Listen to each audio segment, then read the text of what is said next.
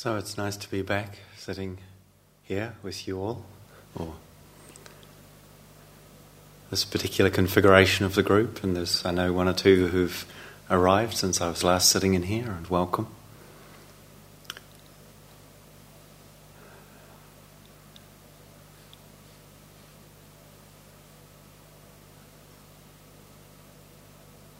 There's a, a quite a rich offering of questions that have been uh, put in, and I'm looking forward to engaging with them.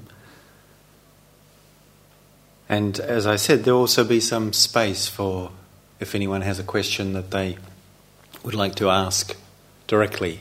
Um, you'd be very welcome to do that. With questions, I just want to say that I, although we traditionally call it questions and answers, um, I think it probably more usefully described as questions and responses, because I can be reasonably confident I will respond to a question. Whether I will answer it or not, I certainly can't guarantee. And if I don't quite get what you meant by the question, um, you're welcome to let me know um, that there was something else you had in mind.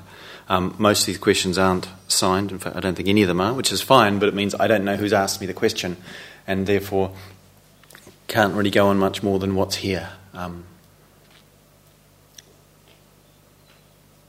so I thought I'd start with an easy question first. It's usually the best sort of thing. And this one says If there was a call for it, could we have time for questions after every talk?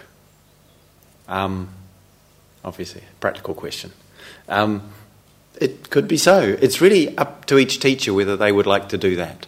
But I will mention it to the other teachers, and I'm certainly happy to have questions after I talk. Um, and sometimes the interesting thing about questions after the talk is that we can go into a kind of a trying to figure it out mode rather than just receiving and digesting what's been offered.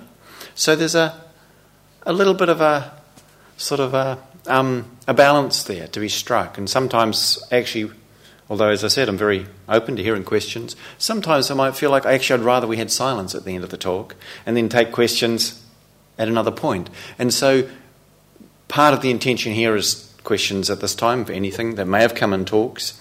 Now, obviously, if it's something that somebody said, it's useful to hear from them. And there will, again, I think, next week be another time for questions, just to let you know that something we'll structure into how we do this. And that, so that's the, that's the easy question yes, it is possible and it may happen, but it's not guaranteed. Um, so, actually, before I continue, I'd just like to get a sense, and this doesn't commit you to anything, but does anybody have a question that they might or think they might like to be able to ask? Just so I have some sense of timing and what I'm okay, I've got at least one there. Great. That doesn't mean you have to if you don't want to when it comes to it, and somebody else who hasn't put their hand up can still choose to, but at the moment, okay, because if I saw 16 hands, I'd think, okay, I've got to do this a bit differently than I'm otherwise thinking I'll try and do. The risk and the danger, of course, is that a number of these questions I could talk about for a really long time. Um, I'll endeavour to be concise And I'm aware that I might be speaking a little more quickly than sometimes. Let me know if you need me to speak more clearly or slowly. I, uh, since I was here on Friday, drove to Eastbourne, which is a five or more hour drive, and taught a retreat there, and came back late last night. So uh, I noticed I've been kind of going a bit more busily than perhaps you have, in sitting here.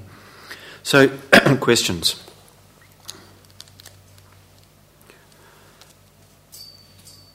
Please, can you say something about the inspiration of walking between the skeleton and the Buddha in the walking room? And another, or a lesser matter, I'm not sure if that's the phrase, but anyway, another question is the skeleton a he or a she? so, on the latter part of that, um, it's kind of interesting, isn't it? I mean, has it is a skeleton in that realm where we would designate it as one or the other. The person from whom the skeleton came, as I understand it, was a man.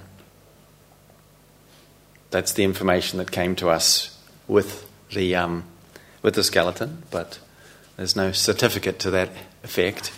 And whether the skeleton is currently. Actually, it does say was the skeleton, excuse me. Um, so the person's asking in the past tense. It was it a he or a she? It was a she. Uh, sorry, a he. just, just to confuse you. It, it was, as I understand, he. And as for the the inspiration, I'm just I was just actually happy to hear the question. I'm not sure I have an answer to it. As in, what was the inspiration of putting a Buddha here and the skeleton there? Well, actually, the Buddha had been there for many, many years, sitting on that spot before the skeleton appeared. In fact, the Buddha in there was the first Buddha we had in Gaia House, as maybe some of you know or remember from way back. We didn't used to have a, a Buddha Rupa in the house, and the uh, the golden Buddha image, which I'm guessing is the one still in the walking room, if someone hasn't moved it, was given to us by the Amaravati monastic community um, about. Uh, 12, it was 1999 after the, they opened their new temple, and it's a, a scale model of the very large Buddha they have in their um, main meditation shrine room in Amaravati in uh, north of London. And the Buddha we put in that location, sorry, the, the skeleton we put in that location because it seemed like the best place in the house to put it.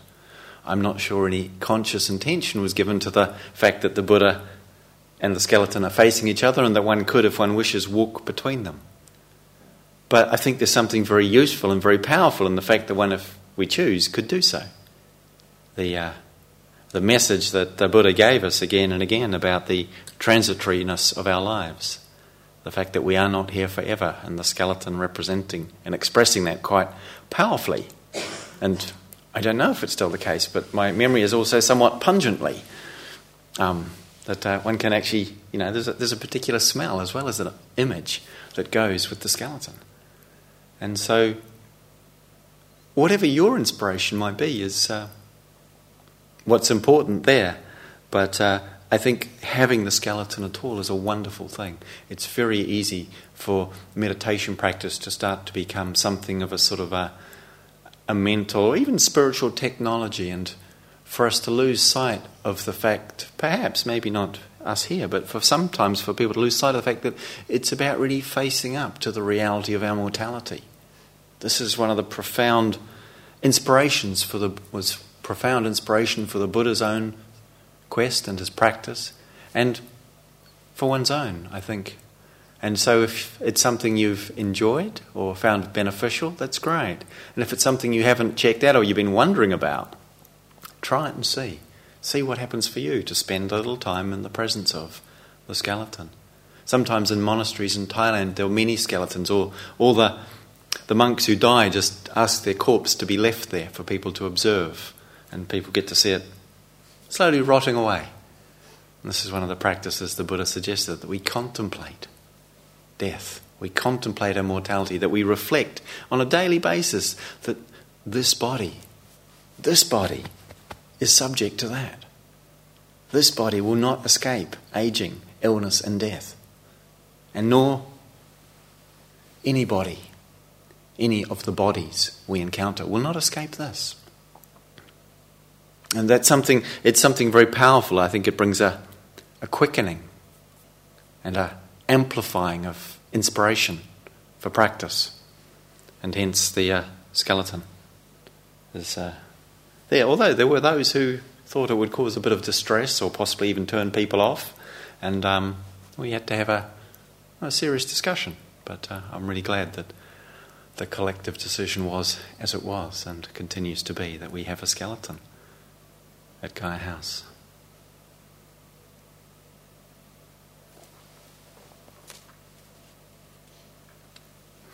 Can you say how the practice can best support feelings of being overwhelmed? So, it's hard for us sometimes in the practice of meditation, in being here. We can feel very strong, powerful emotions at times. Very strong, at times, physical sensations, maybe pain, emotional processes, maybe forms of distress. And the sense of it being too much for us is one that's really hard to handle. It can be a sense of, I can't handle this and I'm being overwhelmed. It's like I'm being carried away or lost in the stream or the pattern of whatever it is that we're overwhelmed by. And so, one thing that's really useful is to be able to notice what that is. Oh, this is overwhelm. Even though we might not even be able to sort out or know quite how to handle what it is that's going on, the fact that we can actually, oh, this is overwhelm, or it, and, and the sense of overwhelm tends to be like, this is too much, or this is more than I can handle. And sometimes that's coming from a fear and a, a, a, an unwillingness to actually meet the experience. And sometimes there's an objective truth that the intensity is more than we have the resources for at that moment. So, with that, what's generally helpful is to come back to the body, to know what is the felt experience in the body, to be aware of where it might be intense or more strong than we can hold, and initially not to direct one's attention to the intensity. In a, in a place of overwhelm, we actually want to see where are my resources, where is my ground. And so, although our body might be filled with fear or with anger or with distress of some kind, and these are things we can be overwhelmed by, we might notice also that actually where my buttocks press into the seat or the chair or the cushion, it feels different. It's just kind of solid and dense. Or where my feet touch the ground when I stand or when I walk, it doesn't feel in that place overwhelmed. And to actively and consciously take the attention to the places where it feels more okay. This isn't an avoidance or a denial, but just recognizing that when things feel too much, we need to back off.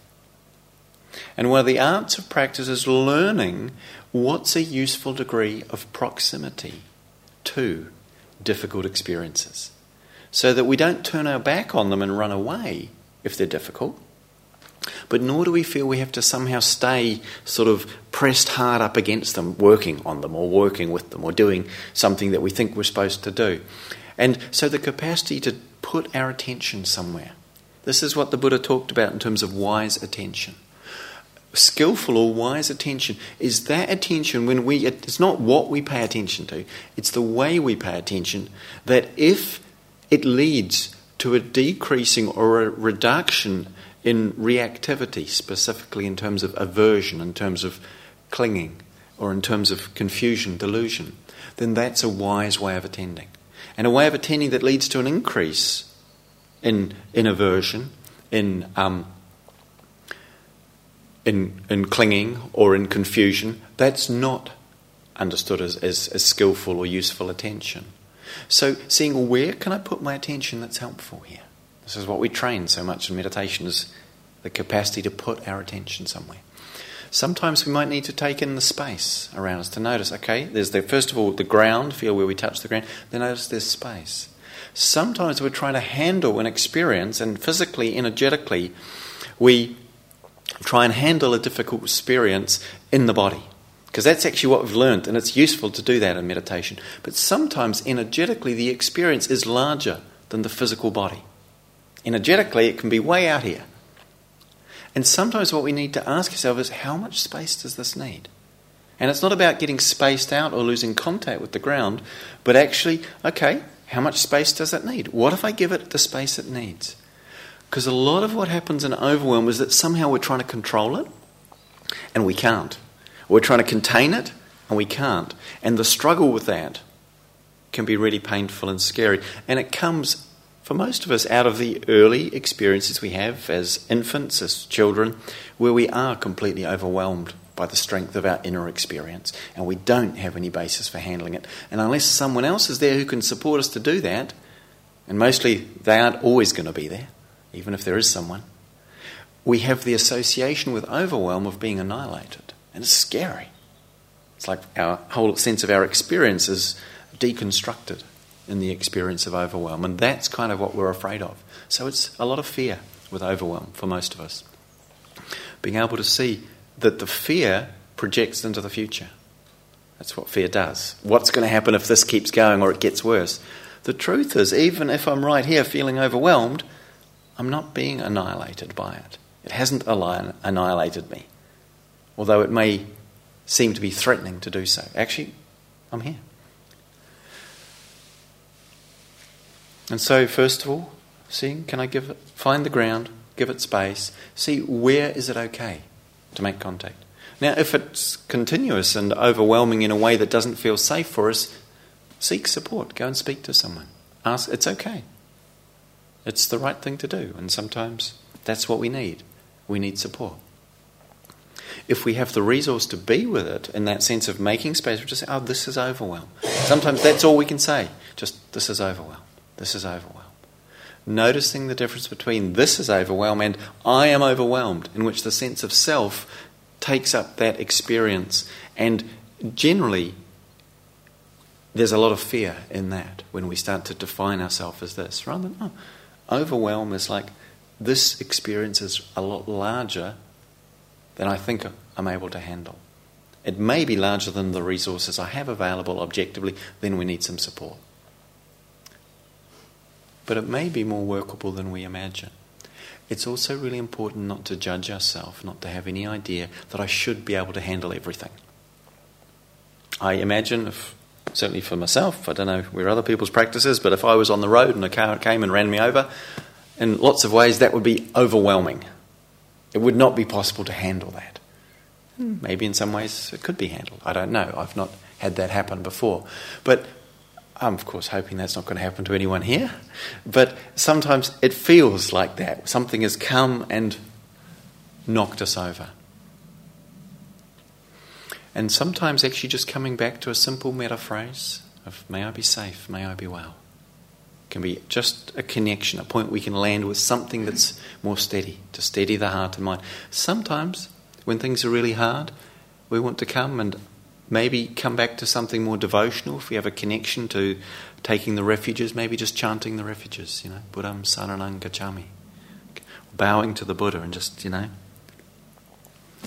I can't do it, but here I am one of the useful and powerful things in overwhelm, if we can extract the learning from it, is that we can't do it.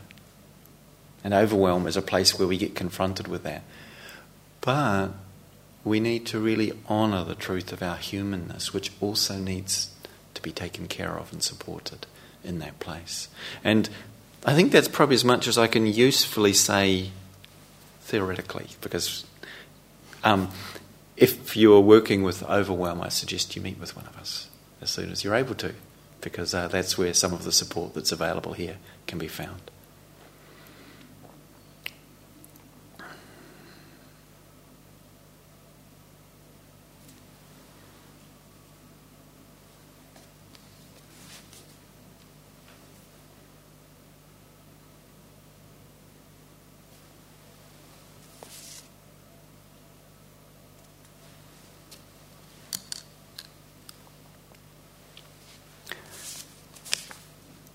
Can you explain karma?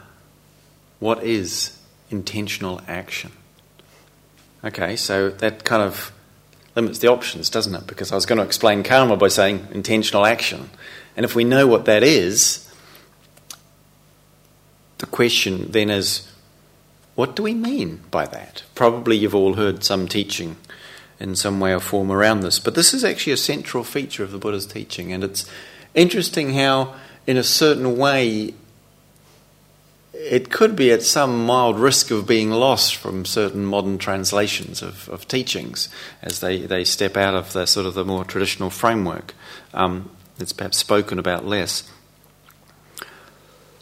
So, intentional could be also translated as volitional. It's like volition is a particular um, factor of human experience, and um, when we talk about the, the aggregates, the, uh, the, the construction of experience, we talk about form, feeling, perception, volition, and consciousness. Now, volitions is also translated as sankharas, and that, sankharas, it's understood as volition. Um, and it's those um, activities that take place generated by some internal impulse. Now, it's not always a conscious intention, or it's not always a conscious volition, and therefore, karma, or the, the, the thing we're talking about, is essentially an action of body, or of speech, or of thought that has had some precipitating factor, and in fact, they all do. Um, so, that we, we start to look and see what is the precipitating factor. The key thing about karma is understanding that the quality of where it arises from, where that intention comes from, will infuse the outcome, the ultimate effect, the karma vipaka, the, the fruit of the action. And I think you're probably familiar with the, the teaching that, you know, those actions that come from a wholesome intention will lead to a wholesome result. That uh, so, and those actions that come from an unwholesome intention lead to an unwholesome result, and that the you know the, the whole um, you know element of the eightfold path of wise intention is to orient towards those intentions which lead to wholesome results, and that is expressed specifically as you know non-greed, non-hatred, non-cruelty, and that those intentions which lead to harmful results are, are greed, hatred, cruelty. Actions coming from basically craving and aversion.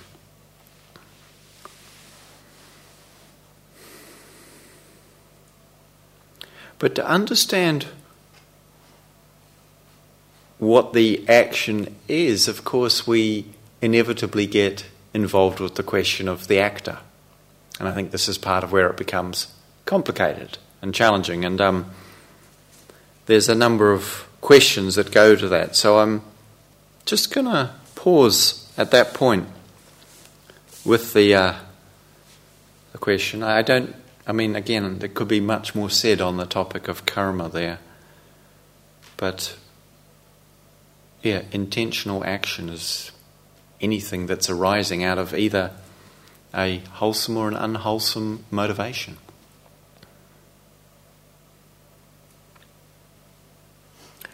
And I'd just like to see, I've got no idea where the questions might fit that come.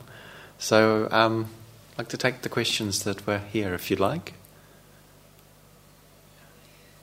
Yes, I've, begun to realise that I'm like that character in um, James Joyce's novel who lives a short distance from his body. Except in my case, I live in my head. And I wonder if you have some really baby ways of just allowing me to start to feel I'm okay with physical sensations, mm. but all of the emotional stuff, I know the words, mm. I can use it quite convincingly, mm. the vocabulary is there, but it doesn't link up with feelings in, in my body. Okay. And I wonder if you can give sure. me an inroad Sure. Yeah. Okay. So in terms of becoming more fully and deeply embodied in our experience, being able to access what's going on, um, I think it's really important not to set up some idea of what it's going to be like when we do so. Now, if what's happening is you're aware of an emotional process taking place, and it sounds like you are at times, but it's up from the neck up, yeah, and it's great to, to see that. that. That's not at all unusual is to ask oneself, okay, what does this feel like? And where do I feel it? They're the questions. Now, if as a result of asking that we get a sense of, I don't know what it feels like and I don't know where I feel it or even if I feel it, then the question is to ask, what, or the question to ask is, what can I feel in any way in any part of my body right now?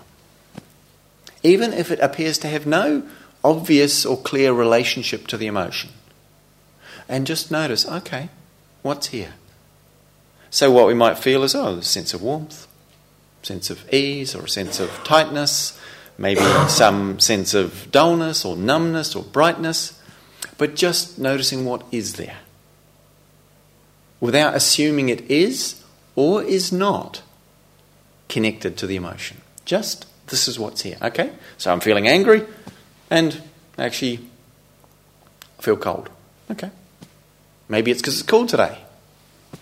Maybe the anger expresses itself some element of coolness. I'm not saying it does, but just to be open in that sense.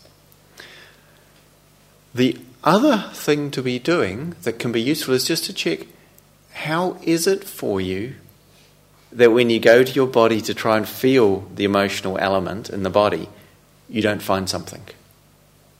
How is that for you? Like, is it okay? Is it not okay? Do you like it? Do you not like it? Are you pleased? Displeased? Don't mind either way.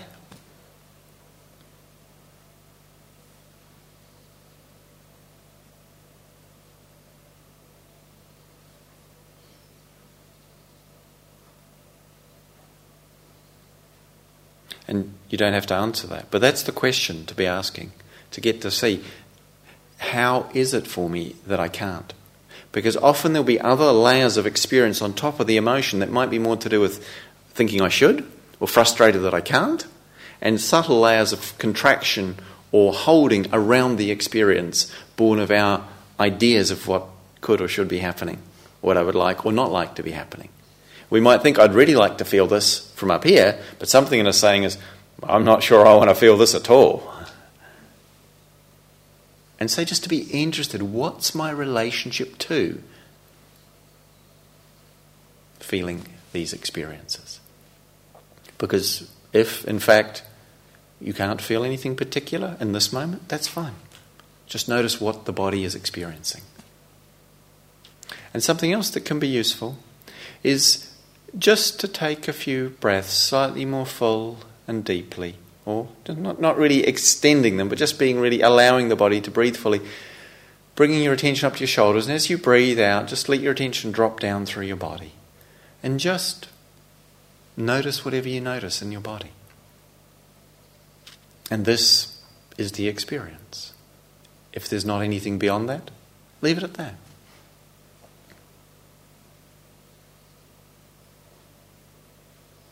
So feel free if you want to respond or ask further. You don't have to. Are you separating out in any way the physical sensations, which, as you were talking, I could pick up mm. sitting, feet on the floor? Mm. And how do I progress then to feeling an emotion rather than just a word in my head? Mm. So, don't. I wouldn't set it up as a progression but more as an interest. That there's an interest to feel an emotion. Can you do you know what that sense of? It sounds like you're interested. Is that right? Yeah. What does that interest feel like? Intellectual curiosity. Any response in the body at all to the interest?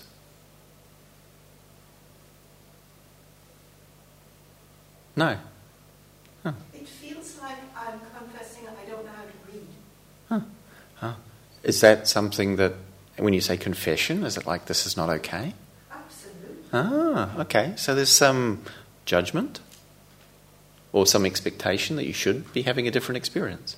Okay. So as long as that's sitting on top of what's happening, um, that's probably what you need to attend to first. I'm hearing that, Yeah. You know, it's from yeah. here up. Yeah. And what's it like for you? Sorry? And what's it like for you that that's the only way you're experiencing it? So, is there a problem?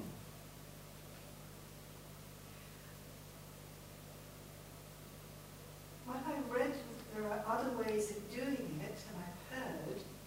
So. Somebody's ideas. wanting. Sorry? I was just wanting. Wanting. Wanting. To have this other experience. Mm-hmm. Yeah. So, whenever we're doing that, we're kind of, in a way, getting into the very familiar tangle with life. If this is how it's showing up, meet it the way it is. The wanting to have the feeling is actually somewhat in the way. Let yourself have the feeling of no feeling. If that's what the feeling is, that is the feeling. And sometimes a neutrality or a numbness or a sense of disconnection is the feeling. And notice what it's like just to let oneself experience that rather than trying to figure out how to get to the having of a feeling in the body. It's great that the interest is there, but I think just to hold back on the sense of expectation or absolutely to let go of any idea of there should be. Maybe the emotion doesn't have a lot of charge. Maybe it's just tottering around in the mind and it doesn't really have a significant bodily effect. Maybe that's just how it is. And maybe not. Maybe there's more. But just stay with what's true for you. And what someone wrote in a book about what someone should or shouldn't be experiencing. It's their problem.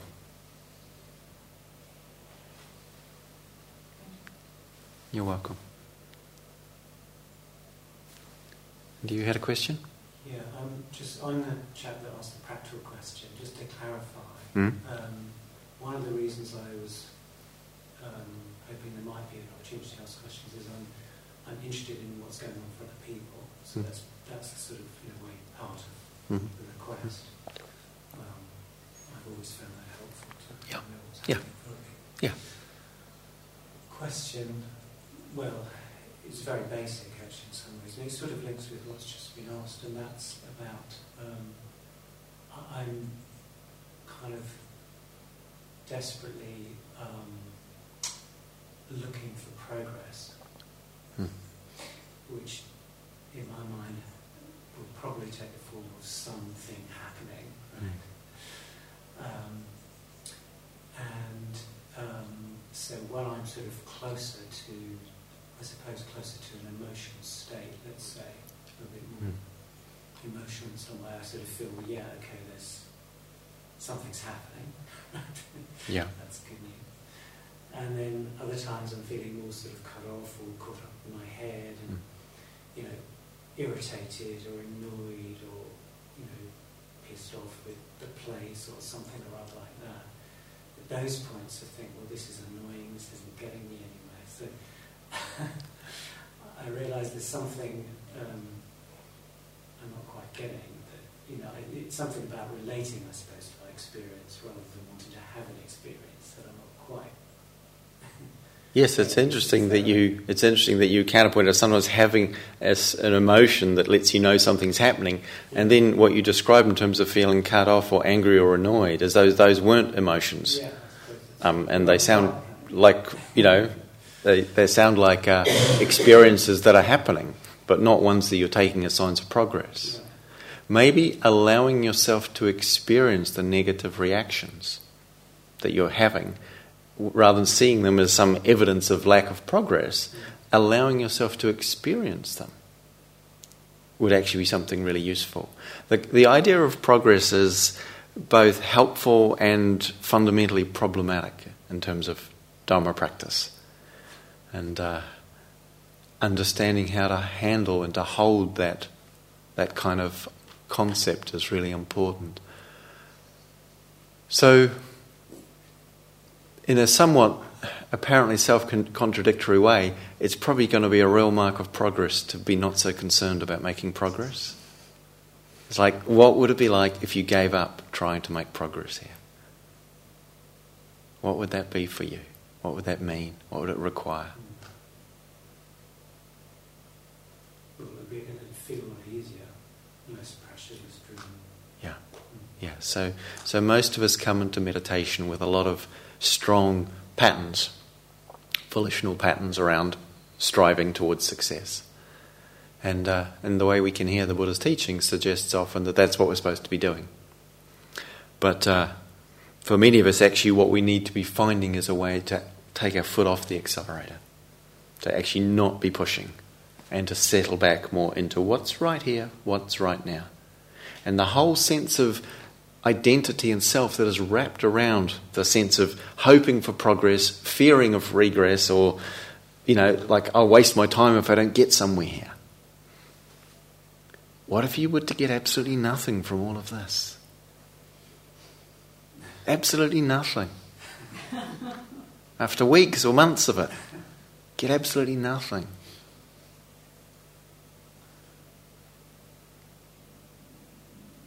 That wouldn't feel so good. It wouldn't feel so good. Have you tried it? So you think it wouldn't feel so good. The anticipation is that it wouldn't feel so good. Yeah. It wouldn't necessarily give us a good self reflection or something we could take home and tell our friends about. Look, look at all of this that I didn't achieve. And yet there might be a remarkable liberation. The very sense of having to get somewhere else is founded in a misunderstanding. And the fulfillment of practice is not the getting somewhere else, but actually releasing ourselves from the misunderstanding. So it goes deep, this territory of progress. And from some external objective thing, we could say that, you know, we're interested in the end of suffering, or we're interested in discovering our human potential and the ways in which we can see that that shifts or changes, ways in which we maybe suffer a little less in certain areas, or ways in which we have more access to certain capacities, possibilities, wisdom, compassion. We can see those as prog- progress. But the fascination with the self in terms of measuring, of fascination of the self in terms of measuring its success and failure, is, um, is one of the, the, fundamental ways in which we suffer. Uh, the Buddha, Buddha spoke about the, the, the whole conceit of being better than, worse than, or equal than. And it's something that we get caught in, like because it's only in relationship to how we measure ourselves against either our idea of ourself or against other people that we find progress, regress, success, failure make any sense. So, again, my invitation would be there to allow yourself to just be where you are, be wholehearted with your practice, and uh, see what it is to go nowhere. Ultimately, it's a great relief. And strangely enough, life keeps going, doing what it's always done. With the questions, um, just that first point you touched, there's something lovely about opportunities for sharing and hearing from each other. And uh, it's also part of the framework of this particular time as a solitary retreat where that isn't something we are emphasizing to any great degree. So you might feel its absence, and that's how it is and there may be room for a little more, but that's up to each of us. But as I said, I'll speak to the others. Well, I will endeavour to remember to speak when we next meet. I think it might be the beginning of next week that we'll all be in on the same day to talk about what's going on. Okay. Thank you. Were there any other live questions or responses so far? I'm watching the time ticking away and thinking, hmm. Okay.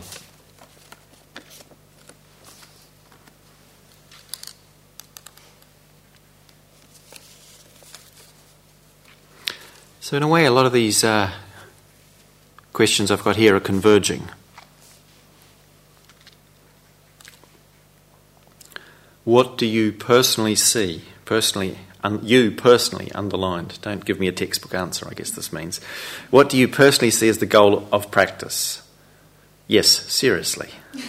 What is your relationship with this goal in daily life and practice? So, great question. We should all be interested in that.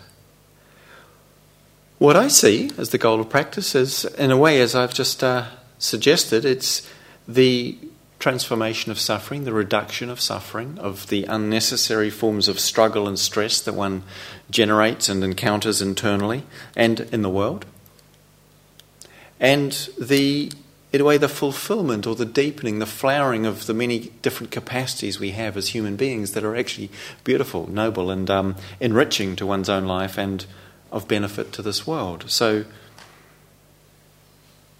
you know, when we talk about goal as if, you know, is it to get fully enlightened and has everybody, anybody ever done that and what would it look like? Those kind of ideas of the goal, they get a little bit sort of too much in the head and that, you know, I can understand someone not liking hearing someone say, oh, well, the goal is complete liberation, because it is. And yet, what do we mean by that? Well, we need to understand what is suffering first. We also need to understand the nature of the experience of suffering we seek liberation from, and we need to understand the nature of what it is that wishes to be liberated from that suffering.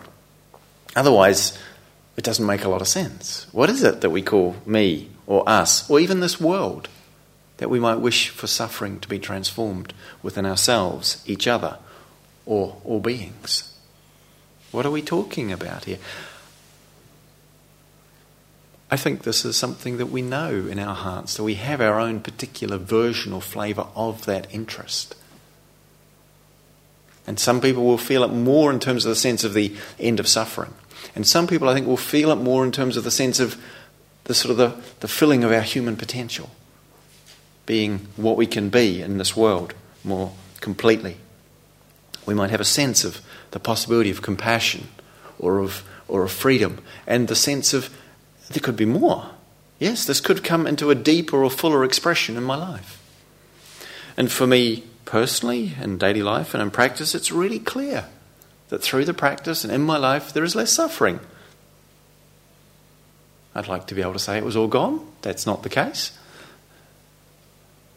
And there's definitely access and development of qualities that are more full, more rich, more available in more different situations than used to be. Absolutely. I, I wouldn't do this if that wasn't the case. I don't imagine you would either. Really. Um, so I, don't know if this is asking for a, a more detailed sort of statement of the faith. It could sort of read a little bit like that. Um, I have absolutely no hesitation in expressing my complete inner certainty at the transformative power of this practice and this path. Where that might ultimately take us or lead, and what that might look like or feel like for you or for me, I don't have any urge to try and say because it doesn't matter. What matters is that it moves clearly in the direction that I'm interested in. And if there's a place where we come to the end and say, hmm, we're finished, or it just opens up another vista, well, you know, hey. It's like climbing mountains, wanting to get to the last mountain. Why would you want to get to the last mountain? You know, enjoy the view. And then down into the next valley. And that's a useful metaphor for practice too, because it does seem there are times when we're up and things look clear and bright and done all the hard work and we've got the, the juice, the results, the fruit of it. And then something else comes along and we're in another cycle of struggle or challenge. So, in that way, it seems to me that the Buddha too went through cycles and challenges and had to face things that weren't easy throughout his life. I don't anticipate that I or anyone will be free of that. But how one holds it, that, that can change. And this really brings us to the, um, the, the further questions that I'm going to try and weave a bit with together.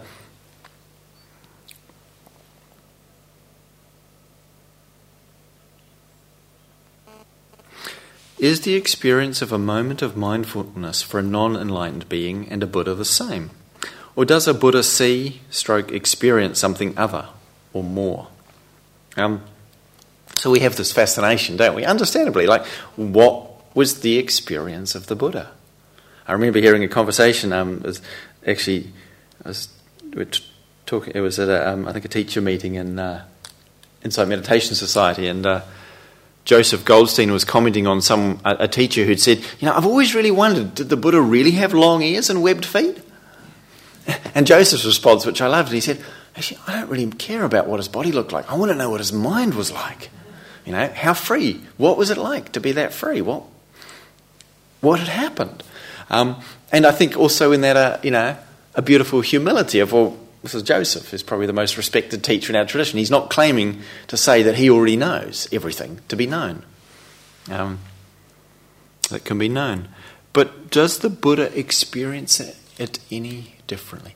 What point of experience are we talking about? That's the question.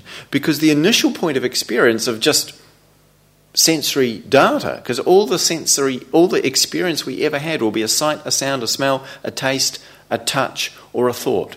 That's all there will be. And actually, it's my view that the Buddha's experience of that will be exactly the same as our own. But what happens after that first point of contact is that then we actually start to have perceptions in which we make conclusions or form ideas and associations which then have reactions associated with them that, of course, completely colour what we call my experience or our experience. So the association that, or the aspect of each experience that is pleasant, unpleasant, or neutral. The Buddha, at least according to his own articulation of it, was free of the reactivity born out of greed, hatred, and delusion. So that reactivity to the pleasant, unpleasant, and neutral was not something that arose. That's how he described it. I can't say what it was for him, but that's how he described it. He said, These have been uprooted.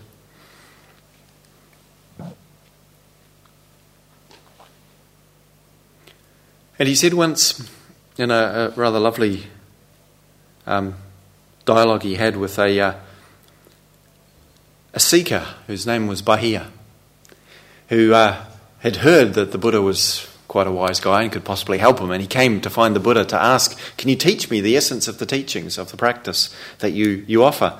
And the Buddha had just left on his alms round, and he said to Bahiya, This is not the time to ask the, the Tathagata, is how he refers to himself, to ask him questions. He's, I'm going to get my lunch. You know, I'm hoping someone's going to give me some lunch, and if they don't give it to me by midday, I won't get any. He didn't say all of that, but that's probably the subtext. Uh, but Bahiya says, But but I might not live very long. I, I want to know. Can you tell me? I really want to know. And the Buddha says, No, no, this is not the time, Bahiya. Let it be. And the third time, Bahiya says, Tell me, tell me, tell me. I'm paraphrasing. And the Buddha, rather sweetly, it seems, if you ask him three times, he can't refuse. It happens on various occasions. The third time, he always says, Okay, Bahiya, this is how you should see your practice. And the, the paraphrase of it is, but um, which you may have heard, is that in the seeing, there is just what is seen. In the hearing, there is just what is heard. In the sensing, there is just what is sensed, and that, that includes smelling, tasting, and touching. And in the cognized, there is just what is cognized. And this very simple teaching that there's just this. So it's not that the Buddha sees more or has more in his experience. That question, we think there's got to be something more that the Buddha gets. Actually, the Buddha gets less he doesn't add to it everything else that actually is what generates the suffering, the struggle, the entanglement, the identification, and the bondage in relationship to what is seen, heard, sensed, and cognized. So it, it's, it's a lovely piece, and I fortunately got here with enough time to look it up, and I want to um, read it to you. So, skipping over the initial bit, which I've summarized for you, this is what the Buddha said, at least in this translation. Bahiya, you should train yourself thus. In the seen will be merely what is seen. and the heard will be merely what is heard. In the sensed will be merely what is sensed. In the cognized will be merely what is cognized. In this way, you should train yourself. So it's important here that the Buddha isn't saying that this is the objective reality more than some other reality. He's saying this is how you should orient yourself, this is how you should practice or train yourself.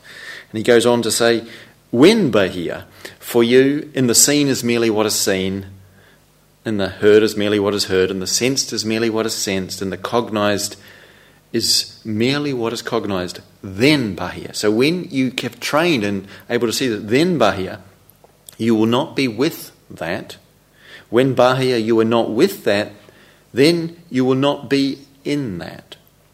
And when you are not in that, you will be neither here nor beyond nor in between the two. Just this is the end of suffering. And so what happens is when the experience arises, there becomes a sense of being with that. I, it's happening to me, or in me, or around me. And there's the experience and the sense of me being with it. And then in that, there, there is an identification of self in relationship to it. And when that is not happening, when there is just the experience, one is neither here nor beyond, nor in between the two. One is not located in time or space, nor is one in any way dislocated from time or space.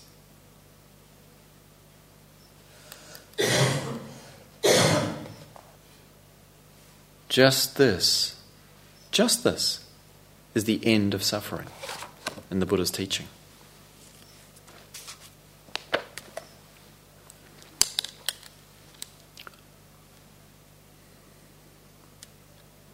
So, the experience from an enlightened or awakened perspective is actually stripped of what is otherwise added to it, which is the, the position of self and other and the sense of separation that generates that that generates and within which the sense of self is entangled and experiences suffering in relationship to experience born of identifying with the wishing for or the wishing not to have this or that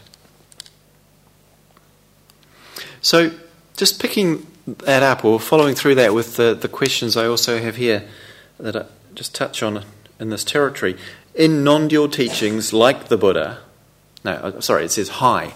Non dual teachings, actually, most of them were quite polite and said hello or hi, but I didn't read that out. Non dual teachings like the Buddha say there is no self or doer. Who's meditating and can anything be obtained? Um, the Buddha didn't say there is no self. This is really important. Certain teachings seem to take that position, but that's not what the Buddha said. What the Buddha said was of the experiences that we encounter, we cannot take them as self, or if we do so, we will suffer. He wasn't making a metaphysical statement of absolute reality. He didn't say there was or was not a self. And in fact, in one, um, again, really important uh, conversation he had with a, a, wanderer by the name of, I can't quite precisely pronounce it, Vazgotcha, or Vagotcha, um, which I didn't have time to look up. The guy, he came and said, Is there a self? And the Buddha didn't say anything. He said, Is there not a self? The Buddha didn't say anything. He says, Is it that there is and there is not a self? And the Buddha said, Nothing. So is it neither a self or not a self? And the Buddha didn't say anything. And afterwards, Ananda, his, his disciple, said to him, Lord, why didn't you answer? Why didn't you say? These are good questions. and he said, You know, if I said there was a self, this would be in contradiction of the teaching that I've given that all things that arise pass away. If I said, and, and the, the seeing of cessation, of ending of things, means it makes no sense to say there is a self any more than any kind of other something, in fact. And yet, the teachings equally point to, and I equally point to, the arising of the self or of a phenomena. So if we see it arising, we can't say it doesn't exist.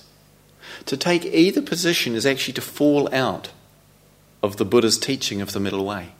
From an intellectual, conceptual point of view, we are only given these two options. We start off, many people coming into the Dharma think, oh, yeah, I've got a self. We haven't even thought about it. We've assumed it.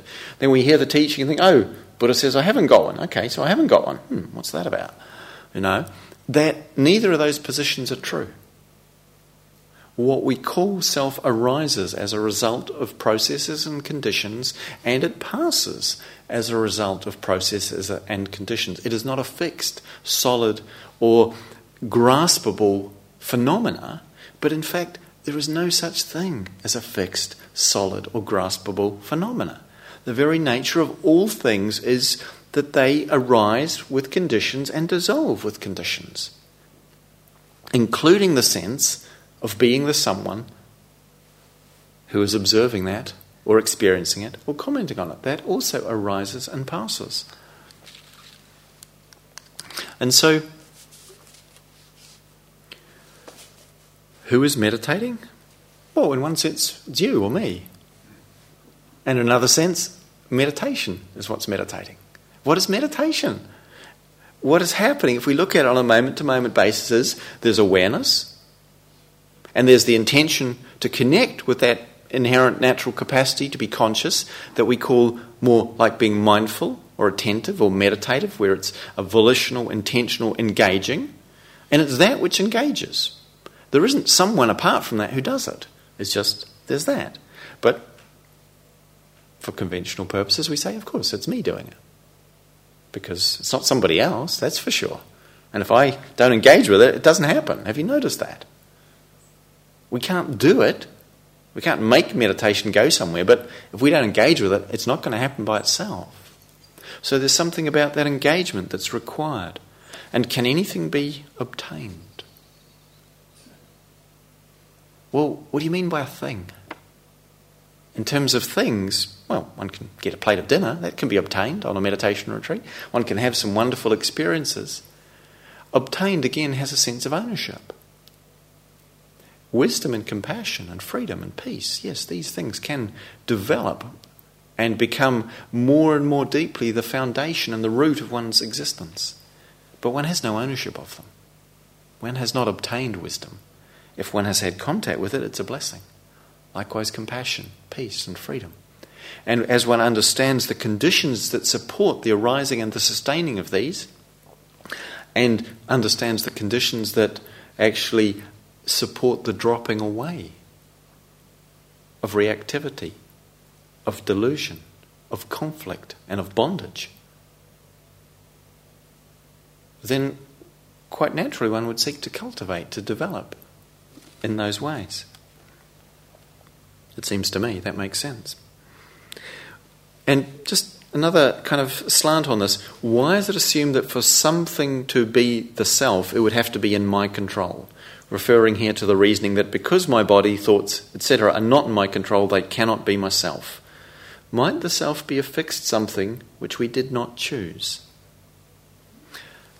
So that's interesting, isn't it? Because this is one of the fundamental sort of um, ways the Buddha invites people to look at their experience and deconstruct the imputation of self. Can I just finish my thought and then I'll come to you on this one? Um, my thoughts could easily get lost here. Um, the, the Buddha said, so, okay, look at your experience. Well, look at what's happening here. Is it changing? And the monks would reliably respond, and the nuns and the even the, the wiser lay people, yeah, it's changing. It's pretty obvious when we look at it. He said, okay, is it subject to your control? And they say, yeah, it's changing. No, it's not subject to my control. I can't make it do what I want it to. It's one of the fundamental things we encounter in practice. And so he says, not then some ultimate statement of metaphysics. He says, does it make sense to take that which is changing and not in your control to be yourself? Does it make sense? Is the question. Is it wise to do so? is the question. Not don't do it, or you shouldn't do it, but is it wise? And the response is no, it's not wise. Because if we take this to be self, we get entangled in suffering. It's about a cause and an effect. It's not about a metaphysical position. And so one could, if one wished, say that, you know, myself is a fixed something which we did not choose. One could. What that might be would be a little hard to say anything more useful about. But sometimes we can have the sense that what's being pointed to is some kind of other dimensional reality or experience that's separate from this. And actually, there is nothing else. Absolutely. And yet, what is that this is can be known in a way in which it opens everything up. So, you know, the Buddha said that there is no self to be found that is finite and with form, i.e., like a body. There's no self to be find, found that is with form and infinite, i.e., like the universe. He doesn't actually say no self to be found. He says self cannot be found in that anything which has form and is infinite, like the universe, the cosmos, which is big but has form. He says self is not found, or there is no self to be found in that which is without form and finite, such as the soul. The idea of a soul, it's like something formless but finite, like I've got one, you've got one. And he says, self is not to be found in that which could be seen to be without form and infinite, like spirit or you know sometimes we hear in Buddhist teaching in an attempt to point to something that's beyond what we can conceive, as if, say, something like classically and commonly these days one hears the word awareness used as if it's a something and it's infinite and vast. And awareness is infinite and vast, but is not a something. It's a quality we can discern that's taking place, that's revealing itself. But it has no inherent existence and it's not separate from that which reveals it. So, what is possible in terms of practice is to actually see clearly what is happening that gives rise to the sense of self and that actually allows that sense of self to drop away.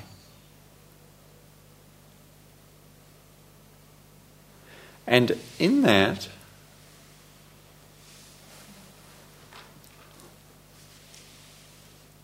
I think it's only right to be able to articulate in terms of discovery.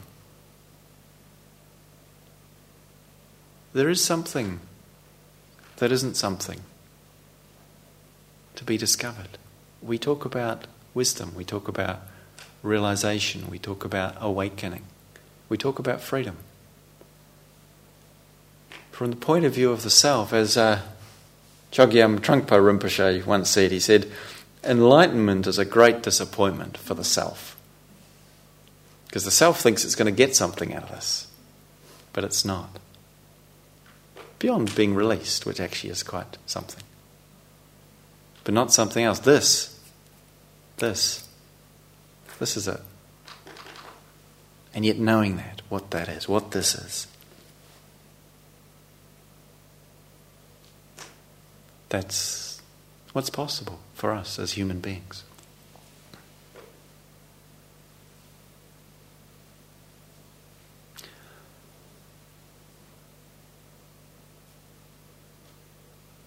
So it's lunchtime, and I'm aware there was was that a wish to respond to what I was speaking about, No, to ask something. didn't hear the question, yeah, no, I wanted you to repeat it. I think I've guessed what it was. Okay, good. I, I hope so. I'm happy to. I don't even remember which question it was now of those, but um,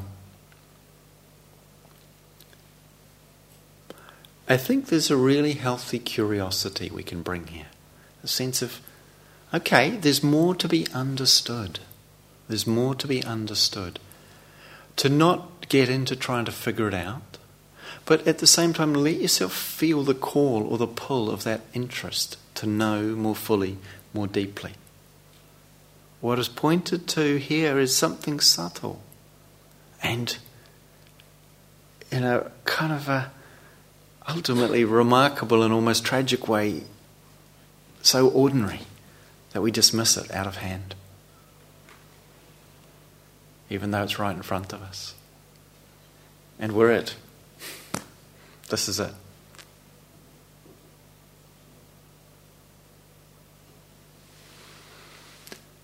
So, thank you for your questions, for your listening, for your interest. I hope what I've shared has been of use, and uh, if it's generated some useful clarity and maybe even some useful confusion, um, that's very much within the territory. And if anything I've said hasn't been helpful for you, then uh, I'm sorry, but uh, that's how it came. So let's just sit quietly for a moment together.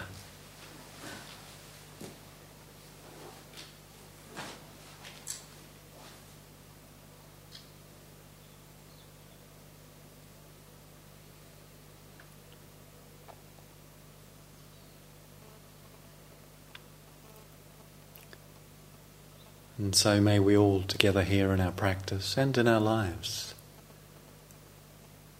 come to know and have access to those resources that we need for our well being, our support, and our deepening. May we come to understand the, the teachings more fully, more widely and deeply, to abide in, in wisdom and compassion, in peace and in freedom, more and more for our own welfare and for the welfare of all beings.